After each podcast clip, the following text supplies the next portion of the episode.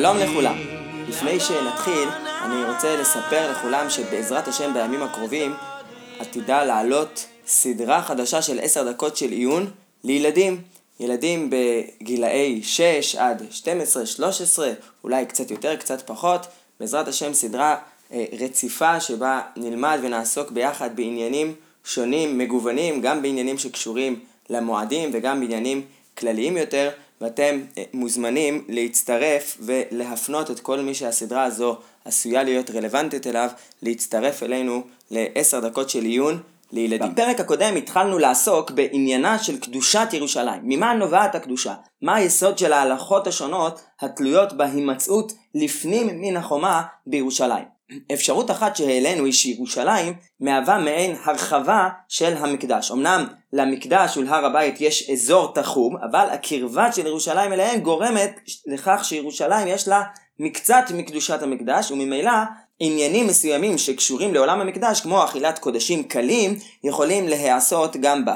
במובן הזה לירושלים אין קדושה עצמאית. אפשר לומר שסוג הקדושה של ירושלים זהה לקדושת המקדש, גם אם הקדושה בפועל בירושלים היא לא באותה רמה, באותה איכות. אפשרות נוספת שהעלינו היא שקדושת ירושלים נובעת מכך שהאזור שסביב המקדש משמש בפועל וגם מיועד על פי התורה לכינוס חכמים המסוגלים להורות לעם את לימוד התורה ודרכי עבודת השם. ירושלים היא המקום אליו האדם מגיע מרחבי ארץ ישראל פעם בכמה זמן לצורך אכילת מעשר שני, נטע ריבה, אכילת מעשר בהמה, ומתוך הישיבה שם בירושלים בין אנשי המקדש ואנשי ירושלים, הוא לומד ליראה את השם כל הימים. אגב, אפשר אולי להבין לפי זה שיטה מיוחדת שמעלה תוספות הריד בחידושיו למסכת ראש השנה בדף ו' עמוד ב'. הריד שם עוסק בשיטה שאישה פטורה מלעלות למקדש בשלושה רגלים להקריב קורבן, ובכל זאת אומר הריד, גם אם היא פטורה מלעלות לקור... למקדש, להקריב קורבן במקדש ברגל, היא חייבת לעלות לירושלים. אפשר להסביר שהחיוב לעלות לירושלים, גם בלי לעלות למקדש, נובע מכך שגם ההימצאות בירושלים יש בה מימד של המימד, עמידה לפני השם, גם בלי האפשרות של הקרובת קורבן, אלא מצד עצם העובדה הזו שהמקום ירושלים, ההימצאות בירושלים מכוננת את תודעת יראת השם ולימוד תורתו בלב אלו שעולים לירושלים. אם נתבונן, נראה כי גם לפי הכיוון הזה, קדושת ירושלים קשורה בקשר הדוק אל המקדש. במקדש נמצאת לשכת הגזית, עובדים בו וסביבו כהנים ולוויים, ומתוך כך הוא משמש כמרכז רוחני שממנו יכולה לצאת השפעה לכל קצוות הארץ, דרך אלו שיבואו להתגורר בירושלים אפילו לזמן קצר. אז יוצא שלפי שני ההסברים שראינו עד עכשיו, ברורה מאוד השיטה של הרמב"ם, שהזכרנו בפרק הקודם, שקדושת ירושלים תלויה בקדושת המקדש ולא בקדושת ארץ ישראל, במובן הזה שגם לאחר גלות בבל, כשבטלה קדושת הארץ, קדושת ירושלים, כמו קדושת המקדש לשיטת הרמב"ם, לא בטלה. אבל אנחנו כבר הזכרנו שלשיטת רש"י במסכת סוכה, לירושלים אין דין מקדש, אלא דין גבולין.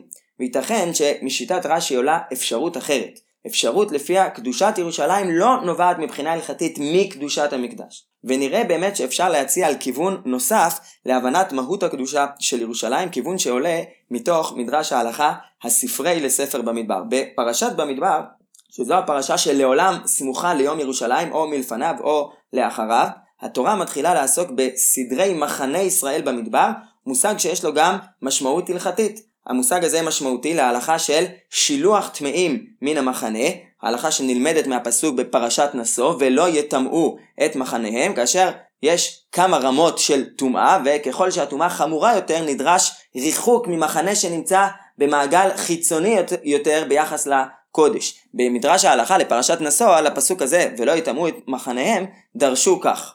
מכאן אמרו ג' מחנות הן, מחנה ישראל ומחנה לוויה ומחנה שכינה.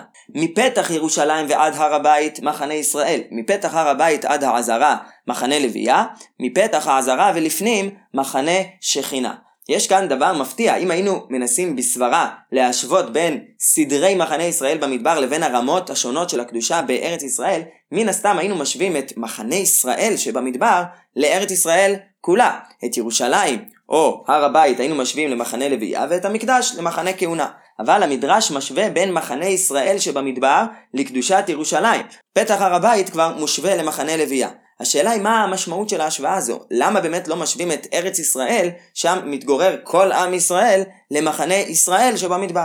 אפשר להציע שהקדושה של מחנה ישראל קשורה לכך שעם ישראל יושב בצורה מסודרת ומרוכזת. זה דבר שהתקיים במדבר, אבל הוא לא מתקיים, ודאי לא בצורה מלאה בארץ ישראל, שם באופן טבעי נוצר איזשהו פיזור, גם פיזור של השבטים ברחבי הארץ, וגם פיזור של כל משפחה ומשפחה בנחלה שלה, בתוך המסגרת הרחבה של השבט, ואפשר להניח שהיחידים שהיו פזורים ברחבי הארץ בזמן יהושע, לא חוו באופן יומיומי את קיומם כחלק מהקיום הקולקטיבי של מחנה ישראל, של העם כולו כיחידה אורגנית אחת, ולעומת זאת התמונה של מחנה ישראל במדבר בהחלט מתיימרת להיות כזו.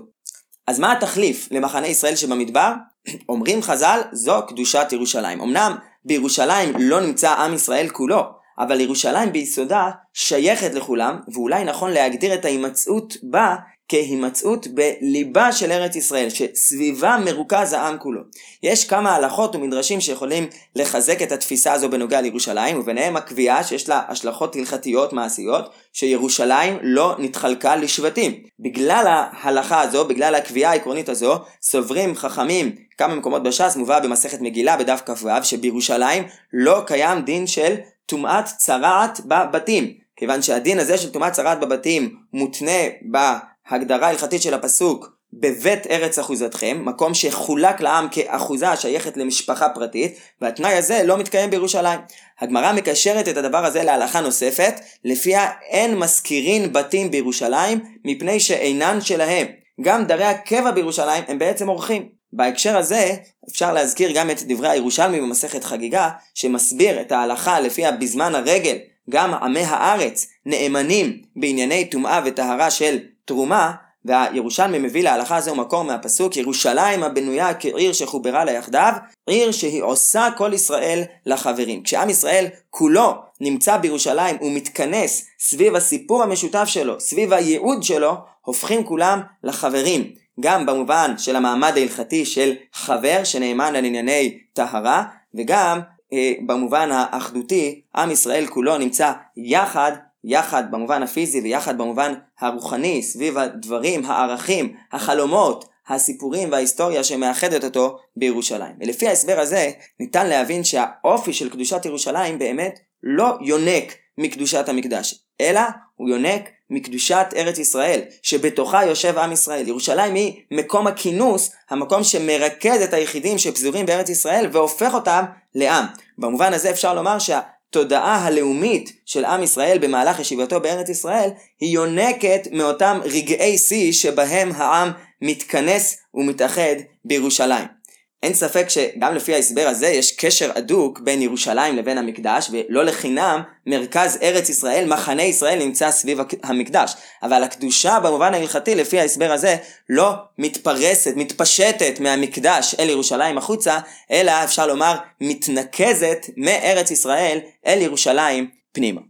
לקראת סיום הפרק והסדרה של מועדי יר בכלל, אני רוצה לקרוא קטע מתוך נאום שנשא אברהם יהושע אשל במהלך ביקור בארץ לאחר מלחמת ששת הימים. הנאום הזה הודפס במבוא לספרו ישראל ההווה והנצח. הקטע הזה עוסק בזיקה של יהודי התפוצות לאירועים של מלחמת ששת הימים והוא מתרכז דווקא בתחושות של יהודי ארצות הברית בזמן המתוח שלפני פרוץ המלחמה. למרות שהקטע המרגש הזה לא עוסק ישירות בעניינה של ירוש... ירושלים, הוא מתכתב בהחלט עם הרעיון של חיבור פזורת ישראל בכל מקום שהיא, אלא הסיפור הגדול, ההיסטוריה של עם ישראל לדורותיו, ואני חושב שהוא גם מהווה סיום נאה לפרקי סדרת מועדי יער בכלל.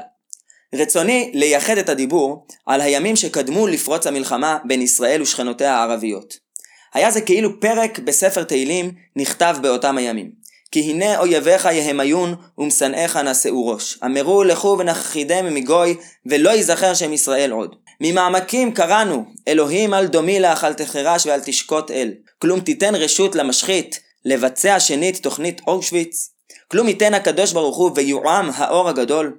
הלך הנפש של אותם הימים, הימים הנוראים, למה היה דומה?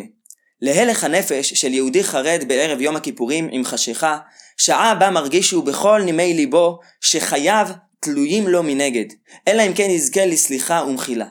אף בימים הנוראים שעברו עלינו, כותב השל, הרגיש כל יחיד שחייו שלו על כף המאזניים, למוות או לחיים, שכל תולדות ישראל על כף המאזניים. לא הייתה התעוררות זאת נתינת דעת בלבד, מידת הרחמים הנובעת מתוך יחס לעם ישראל. צערה של חמלה הוא בבחינת צער מרחוק, צערו של מסתכל, ואילו השתתפות זאת, הזדהות הייתה. עניין הנוגע במהותו, בכבודו ובעצמו. נפגע יהודי והזדעזע. השכינה אומרת, עמו אנוכי בצרה.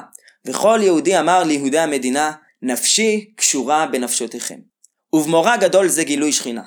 בשעה זו של מורא גדול זכה היהודי לגילוי שכינה, לגילוי במעמקים, בנקודה שבלב. נתגלתה לו התקשרותו הגורלית בעם השוכן בציון. נחשף לו לכל יחיד שהעם בתפוצות נאחז בסבך העם בישראל, שגורלו של כל יחיד נעוץ במדינת ישראל. הייתה השעה הזאת שעת התעוררות דתית עצומה, גילוי דבקות, חזון אמת. הרגשנו פתאום ברציפות שבין יהודי הדור הזה ובין העם בתקופת המלכים והנביאים. למרות מרחקי התקופות ושינויי התרבות, אותו עם חי אנחנו. איברים בקומה שלמה של כנסת ישראל של כל הדורות. שמע היחיד את הקול, אייכה, ונענה ואמר, hinen.